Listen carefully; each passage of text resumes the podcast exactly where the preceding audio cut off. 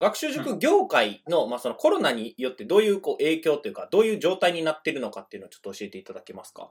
現場での授業っていうのはできなくなっているんで、なので、うん、どこも休校になり、で、じゃあ代わりの手段としてどうするか。高学年のクラスに関しては、もう早々にオンライン授業を取り入れて、で、まあそれがスムーズにいったんで、なので、まあ先ほど言ったように大会とかも全然ないですし。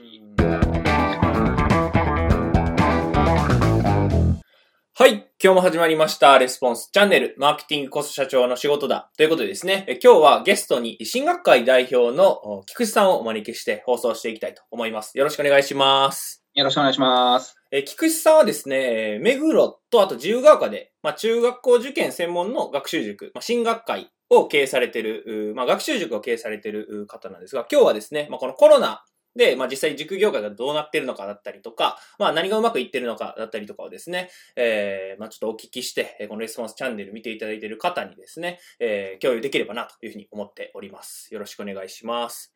お願いします。では、ちょっと軽くですね、菊池さんの方から自己紹介していただけますでしょうか。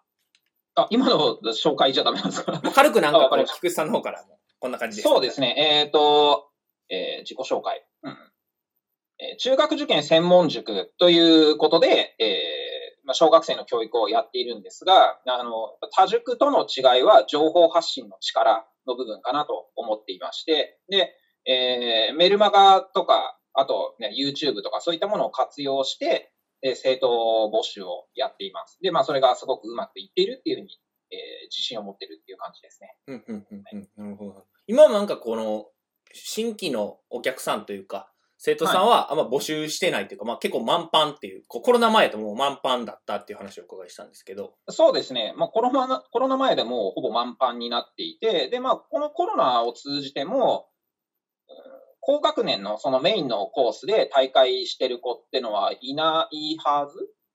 いたとして、まあ一人二人いるかなくらいな感じなはずなんで、なので、うん、そんなにダメージは大きくないかなっうんうん、で逆になんかその多塾が結構ゴタゴタしてるところが多いんで、なので、まあそちらやめて、あの、転塾したいって言って、新規に、えー、まあ保護者さん、生徒さんがいらっしゃったりしてるんで、塾生の数は増えていってます。うん、なるほど、なるほど。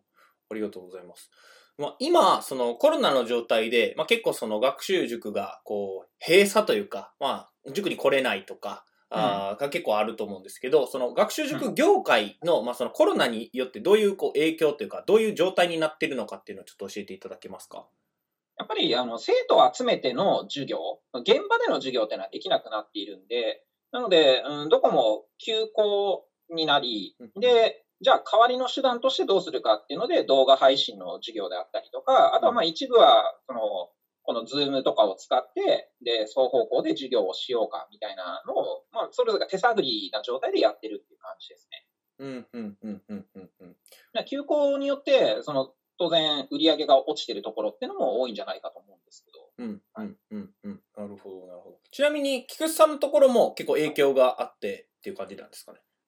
まあ、そうですね、なくはないですね。うん、多塾に比べるとだいぶダメージは少ないかなとは思うんですけど。うんうんうんっていうのは、まあ、その、高学年のクラスに関しては、もう早々にオンライン授業を取り入れて、で、まあ、それがスムーズにいったんで、なので、まあ、先ほど言ったように大会とかも全然ないですし、うんうん、えでも、あの、一部低学年のクラスでオンライン化ができないクラスっていうのもあるんですよね。うん、なので、まあ、そちらの方の授業は停止していて、で、まあ、その分だけ売り上げが下がっていて、うん、多少ダメージがあるかな、くらいな感じですね。うん、なるほど、なるほど。前年比と比べても、こう、売り上げ下がってたりとかってするんですか？いや、前年比に比べるとそれでも増えちゃってる。なるほど。うんうんうん、増えちゃってるっていうのは、なんかあの、やっぱりね、前年比で減ってると、今助成金だとか、なんかあの、融資が受けやすくなったりとかっていう、うん、なんかそういうサポートが多いじゃないですか。はい。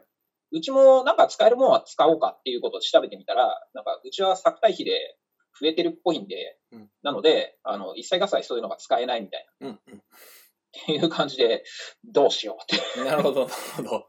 いう状況ですね。うんうんうん、はい。うんうんうん、その学習塾でこうオンライン化が進んでいるというか、授業がこうオンラインにこうシフトしていってるっていう話なんですけど、まあ、実際そのオンラインの授業っていうのは、どういう形でこう提供されてたりとかってされるんですか、まあ、オンラインって言っても本当にそれぞれで、うん、ビデオ会議室を使って、まあ、あの、よくあるのが Zoom なんですけど、 Zoom を使って双方向でやるところもあれば、その収録された動画を配信するだけっていうところもあったりとかして、うんまあ、様々ですね。うーん。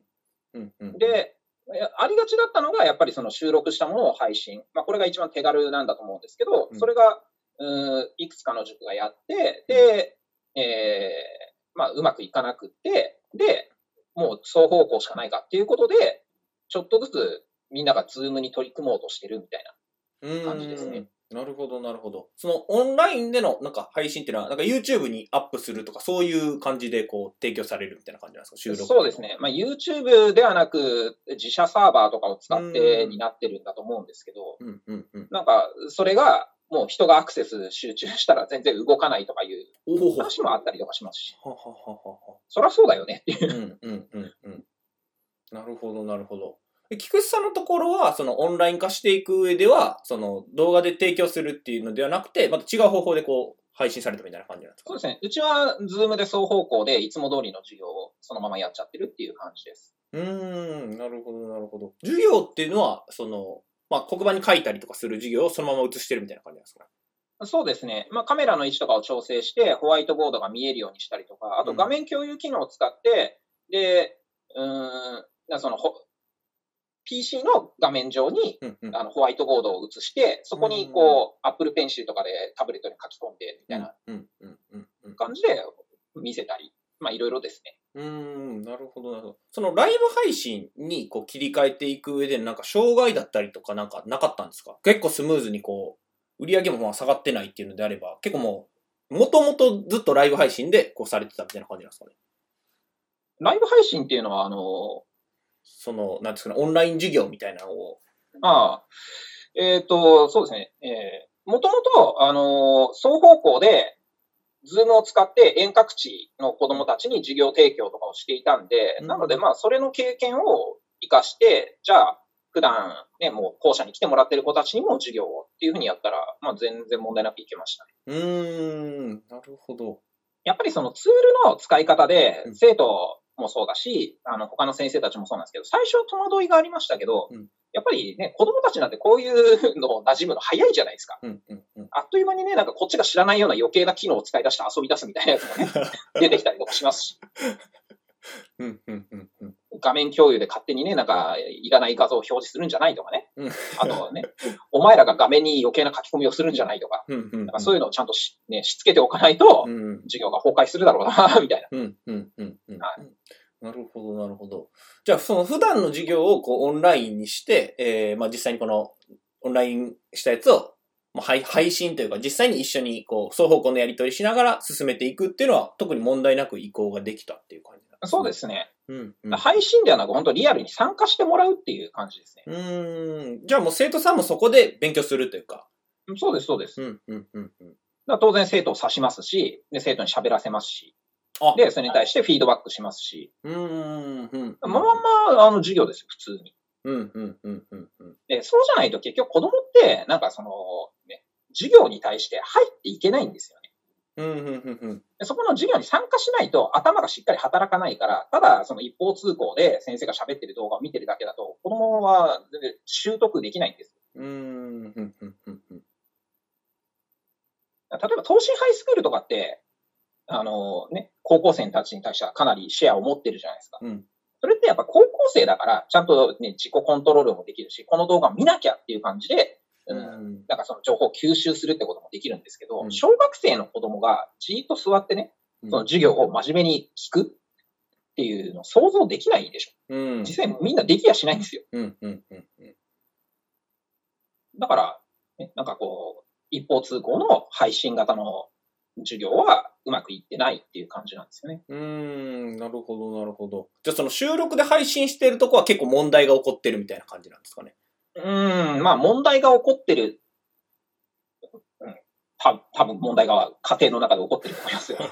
なんかその、他の塾さんで起こってる問題だったりとかってなんかありますか？まあありがちなのは、その配信された動画を見ないで貯めちゃうっていううんうんパターンですかね。それは、えっと、生徒さんがってことですか？そうです、そうです。うーん、うん、うん。で、えーそれを、なんか、親が切れて、ちゃんと見なさいって言って、座らせて、見せると。で、うん子供ももうしぶしぶ見ると。うんで、見ても、じゃあね、あの、この説明を受けて問題解いてみろ。全然解けないみたいな。何聞いてたのあんたみたいにますます親切れるみたいああな。で、それは、しょうがないっていうことなんですよ。うんうんうんそう、ね、あの、その授業の中に参加して、その場の空気でうん、こう巻き込まれていくと子供たちの頭もしっかり働くんで、教えたことっていうのを吸収できるんですけど、そうじゃなくなんかこうね、垂れ流しの動画を見てるだけだったら、子供にやる気があったってやっぱ頭に入んないもん入らないんで。うんうんうんうんうんまあだからこそ、その、こういうコロナみたいな状況になる前から映像配信型の授業っていうのは提供してる塾あったんですけど、やっぱ、あの、東進ハイスクールとかと違って全然流行ってない、普及してないんですよ。うーん、なるほど、なるほど。普及してなかったのは、そういうのがあることを知らないからじゃなくて、うんうんそれがやっぱ、ね、子供にはうまく機能しないからなんですよねじゃあ、ね、どうしたら子供がしっかり学ぶことができるのかうんっていうふうに、まあ、その方法を考えて、で、その、機能しないところを補っていく別の手段っていうのが必要になるっていう感じなんですよね。うーん、なるほど、なるほど。うんうんうんうんなるほどですね。まあ、じゃあ、そういう形で、えー実際、まあ、双方向のやり取りを作るというか、まあ普段の授業をオンラインにするっていう感じですかね。そうですね。うん。でこれって、まあ、視点として、そのね、塾の話をしてても、多分これを見てる視聴者にはあんまり役に立たないと思うんで、なんかこう、一歩俯瞰した、うん感じで話をすると、そのオンラインだからできることと、あの、オンラインじゃできないことってのを明確に分けて、で、その、オンラインだからこそできる部分っていうのに、こう、注力していかないと、結局、ね、お客さんに価値提供できないんで、まあ、それは離れちゃいますよねっていうことうん。なんですよね。うん。うん。うん。うん。うん。うん。だから、なんか、あの、よその話でね、これ面白いなと思ったのは、なんはいかキャバクラが、ね、あの、映像配信みたいな、映像配信一方通行じゃなくて、その、ビデオ会議室みたいなので、女の子と話せてお金を取るみたいなね、サービスを提供してるみたいな、なんかで見たんですけど。確かにそうだよね。だって、その可愛い女の子となんか話がしたいっていうのにお金払ってるわけだから、それは遠隔でもできるよね。うん。うん。うん。うん。でもなんかプロのシェフが作ってくれる料理を食べたいっていうのは、それはオンラインじゃできないし、うん。同じなんかこう飲食業とかでも全然提供できるものって違う。うん。うん。えーじゃあ、ね、僕らがやってることって、まあそれぞれのあの会社の社長さんが考えてほしいんですけど、僕らがやってることって何を提供してるんだっけ？それってどうやったら提供できるんだっけ？っていうふうに考えると、まあ、うん改めて、ね、方法っていうのはなんか見つかるよねっていうことだと思うんですけど。うん、うん、うん、うん。ありがとうございます。なんかこう、進学会さんで、他になんかこう、ライブ、ライブというかそのオンラインの双方向授業以外になんかこう、うまくいったこととかってなんかありますか？うまくいってることだったりとかって。うまくいってること、あの、ウェブのツールで、例えば Google フォームとか、はい。そういったものを作って、オンラインの、うんテストほうほうとか、あと、うんまあその宿題みたいなのを配信するっていうのをやって、まあこれが結構うまく機能してますね。へえ、オンラインのテストってどどういう、Google フォームでどうやって何をテストするんですか？Google フォームで、まあ、4択問題とか、あるいはその正誤の組み合わせ問題とか、いろんなパターン作れるんですよ。で、それに対してあの点数つけるってことができるんですよ、Google フォーム。おー、はい、はい、はい。で、それで、あの、いつこの問題に誰が取り組んだみたいなのが、もう全部記録で残るんで、へえ。この子はこれを、うん、3回繰り返して復習してる、解き直ししてるとか、うん、うんっていうのがわかるんですよね。うーん。で僕ら、やっぱ子供の宿題チェックとかでノート提出してもらって、うんで、それで、あ、こういう取り組みしてきたんだね。で、これはこうするともっと良くなるよとか、まあね、すごく頑張ってきたね、みたいな褒めるとか、うん、まあ、そういったものを通じて子供を育てていくんですよ。で、うんそれって、まあね、さっきのそのプロの料理人の料理ってオンラインじゃ食べられないよねと同じで、宿題チェックはオンラインじゃできないんです。そのままだと。じゃあ、どうしたらいいかって考えたときに、もうそもそもウェブでテスト作っちゃって、で、うん子供たちにやらせる。で、それに対して、そのやったところを見て、子供たちにフィードバックしてあげたら。見てもらえてる感っていうのが高まるし、うん。そして子供にとって、そのね、ノート開いて、そこにね、自分の字で丁寧に書くとか、ハードル高いんですよ。オンラインテストでポチポチ選ぶ方が、子供にとってはすっごいハードル低いんで、うん。何回も反復練習するようになって、これ逆に良かったんじゃないの？みたいな。ああ。生まれたり。うん。うん。ですかね。なるほど、なるほど。オンラインだからのテスト強制的になんかこう切り替えなきゃいけないってなった時に、うん。改めて、こう、宿題とかこうやらせなきゃいけないみたいなのを取り払って考えると、うん。あれ？今までもっといいことできたはずなのに、やってなかったじゃんってことに気づけちゃったりするっていうのもあったりしました。うん、うん、うん、うん、うん。なるほど、なるほど。うん、うん。確かに、オンラインのテストとか。うん。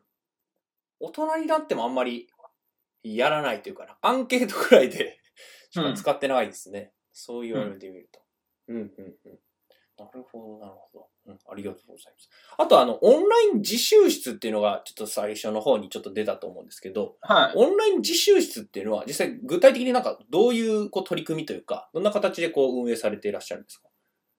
うん、うちだと、ズームを使って、で、その、ズームのメインセッションを開放して、子供たちが集まってくる。で、うんその集まってきた子供たちが一緒に勉強してるっていう、そんな感じです。うんでまあ、先生も割とそこに一緒にいて、で、なんか質問とかあったら答えてあげるみたいうんな感じでやってます。うーん、なるほど、なるほど。それは、えっと、コロナになる前からずっとされてらっしゃったんですか？そうですね。それ自体はずっと続けてますね。うーん、うん、うん、うん、うん。で、やっぱり、そのみんなと一緒にやるっていうのが子供にとってはすごく大事なんですよね。うん、うん、うん。ついついなんかね、一人だと遊んじゃうとか集中力続かないとか、うんっていうのがありがちなんですけど、他の子が頑張ってると、じゃあ僕もやんなきゃみたいな、うんそんな感じになるんで、だからまあ、あの、もしかしたら高木さんも経験あるかもしれないですけど、そのね、大学受験の時とか予備校の自習室行って、うんで、こう、その場にいると勉強のスイッチが入って頑張れるみたいなのありませんでした。うん、うん、うん。ありますね。そういうのを、まあ、オンラインを使って提供するうん、うんっ。ていうことですね。うん。まさに空気を売ってるみたいなものなんですけど、うんなんかね、こう、誰かに何かを教えてもらうじゃなく、ただ勉強するだけだったら家で自分でできるじゃんって思っちゃいけないっていうことなんですよ。うん、うん、うん、うん、うん。周りの人が一緒に勉強してるのが子供の力になるんですね。うーん、なるほど、なるほど。それはなんかこう、コロナの後になってから増えたとかあったりするんですか？その自習室の利用が増えたりとかってしてるんですか、そうですね。コロナみたいなので休校になっちゃって、で、その時間を持て余しちゃう子供が多いっていうことで、うんうんその YouTube のライブ配信とか、あとメルマガとかでオンライン自習室ってのをまあ提供してるんでうん、利用しませんかっていうふうにあの投げかけたら、まあ結構入会者が増えて、うーん。多分3月、4月、じゃあ4月からか。4月からで20人くらい生徒が入ったんじゃないかと思います。ああ、そのオンラインの自習室のところに行ってると。へえ。うん、うん、うん、うん。なるほど、なるほど。そこでじゃあもう自習して、授業は授業で別でってことですもんね。そうですね。うん。だから、そのコロナのせいで販売できなくなった商品もあれば、うん逆にものすごく売れるようになった商品っていうのもあるし、うん、で、その売れるようになった商品っていうのをまあ伸ばしていけば、うんまあ、結局、ね、トータルではプラスになるんじゃないかなと思うんですけどね。うーん、なるほど、なるほど。うん、うん、うん。ありがとうございます。じゃあ、まあ、今日このレスポンスチャンネル見ていただいている方で、まあ、学習塾だったりとか、なんか塾経営されてたりとか、あとはまあ、教室系をこう経営されている方も中にいらっしゃると思うんですけど、まあ、もしその方たちが、まあ、これからこうネットとか、えーうん。まあ、まあ、ズームで教室やっていくとかっていうふうに、まあ、動いていかれると思うんですけど、まあ、ここだけは注意しておいた方がいいとか、まあ、最初はまずこれやった方がいいみたいなのがあったら教えていただきたいんですが、最初にこれからやっていこうみたいな、こう導入していこうっていう時に、なんか注意した方がいいポイントだったりとか、まあ、ここは押さえといた方がいいよみたいなのがあったら教えていただきたいんですけど。まあ、そうですね。あの、よくわからないものを売ることになると思うんですよ。だってね、あの、それを購入する世代の人たち、お父さんお母さん世代の人たちにとっては、まあ、存在しなかったものじゃないですか。まあ、そうですね。で自分がそれを体験してないから、それの効果もよくわからない。うん。だから、それに対して、いくら払ったらいいかわからない。で、その相場感覚もよくわからないっていう感じなんだと思うんですよね。うんだから、なんか、うーん、ちゃんとそのお客様の声とかをう集めること。まあ、これはあのどんなビジネスの鉄則だと思うんですけど、ただ、あの、普通の商品販売以上に、うんすぐにテスティモニアルを取って、で、それを、まあ、はい、配信していく。うん。うん。で、あの、まあ、これから踏み込んでこようとする人たちに安心感を届けるっていうのは絶対に必要かなっていうふうに思いますね。うーん。なるほど、なるほど。まあ、確かに、誰も、こうね、親世代の方は、まさかこんなね、オンラインで授業を受けるというかね、うんやったこともなければ、聞いたこともないみたいな状態ですもんね。そうですね。うんうんだからオンラインでもちゃんと授業に価値がある。うんで、あの、ものによっては、その、ね、リアルの教室での授業以上の価値を出せるっていうことをしっかり伝えて安心してもらうことっていうのは大事なのかなと思います。うんうんうんうん。なるほど、なるほど。ありがとうございます。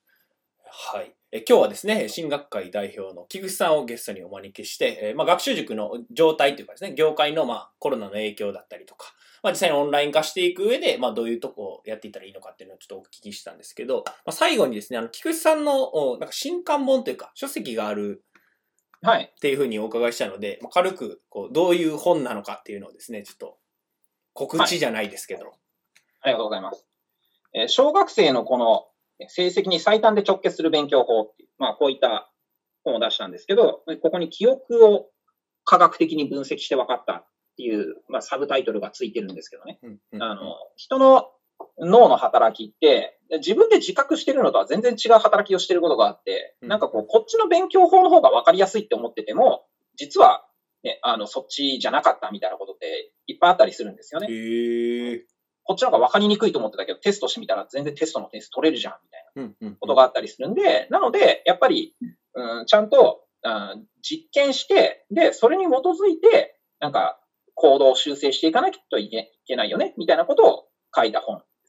うんうんうん。まあ、マーケターだったら当たり前の感覚だと思うんですけど、うんなんかね、その、テストもしないでいきなり広告費ぶっ込むバカっていないじゃないですか。まあまあそうですね。うんうん。テストして、こっちがいいって分かったら、AB テストの結果、良かった方に広告費ぶっ込みますよね。うんうんでも、なんか勉強って、その、どっちの方がいい勉強法かっていうのをしっかり比較しないで、うんなんかこっちがいい方が、こっちがいい気がするってのに、勉強時間ぶっ込むっていう人がいっぱいいるんですよ。うんうん。嘘でしょって思うんですけど。